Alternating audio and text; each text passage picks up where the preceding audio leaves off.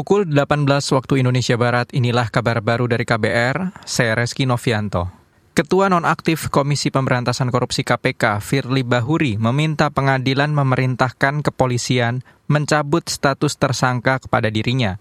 Permintaan itu disampaikan kuasa hukum Firly Bahuri, Ian Iskandar, dalam sidang pra-peradilan di Pengadilan Negeri Jakarta Selatan hari ini. Ian Iskandar mengatakan bukti dan saksi keterangan yang digunakan oleh Polda Metro Jaya tidak cukup kuat digunakan untuk penetapan Firly sebagai tersangka.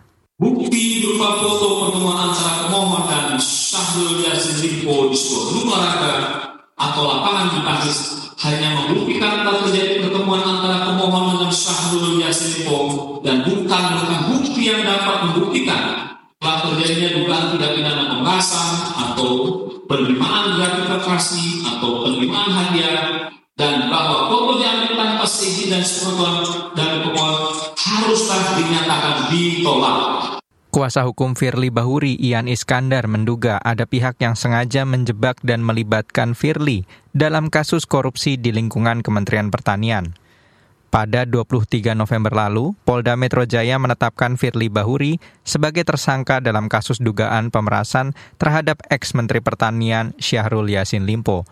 Penetapan ini membuat Firly diberhentikan sementara dari jabatannya sebagai Ketua KPK oleh Presiden Jokowi. Kita ke berita pemilu. Kabar Pemilu, Kabar Pemilu.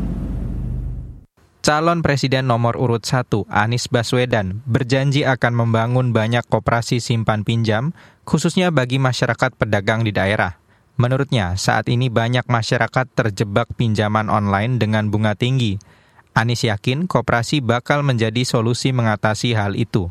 Itu disampaikan Anies saat kampanye di Pekanbaru Riau hari ini. Dan koperasi-koperasi harus dibangun. Kami berencana untuk mengembalikan peran kooperasi di dalam meningkatkan perekonomian rakyat kebanyakan, termasuk di di ke, ke, apa, masyarakat pedagang, sehingga kooperasi ini betul-betul bisa menjadi salah satu soko guru.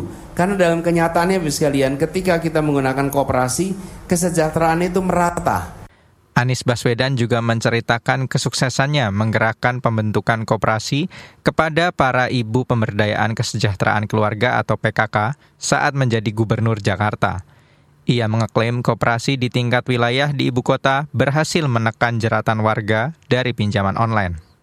Kita ke Sumatera Utara. Universitas Prima Indonesia Unpri Medan menanggapi penemuan lima mayat di kampus mereka – Wakil Dekan Fakultas Kedokteran Unpri Medan Susanto menjelaskan, mayat tersebut merupakan jenazah yang digunakan untuk praktikum anatomi mahasiswa kedokteran atau dijadikan kadaver. Di dalam laboratorium anatomi, salah satu media belajar adalah kadaver, yaitu tubuh manusia yang diawetkan. Di laboratorium anatomi FK Unpri terdapat lima kadaver, satu perempuan dan empat laki-laki. Wakil Dekan Fakultas Kedokteran Unpri Medan Susanto mengatakan, keberadaan kadaver di Unpri Medan untuk menunjang proses belajar mengajar di Laboratorium Anatomi atau Ilmu Urai Tubuh. Sebelumnya, Polrestabes Medan masih menyelidiki penemuan lima mayat di Unpri Medan. Lima mayat ditemukan di salah satu ruangan di lantai 15 dengan kondisi ditumpuk. Pukul 18 waktu Indonesia Barat, inilah kabar baru dari KBR, saya Reski Novianto.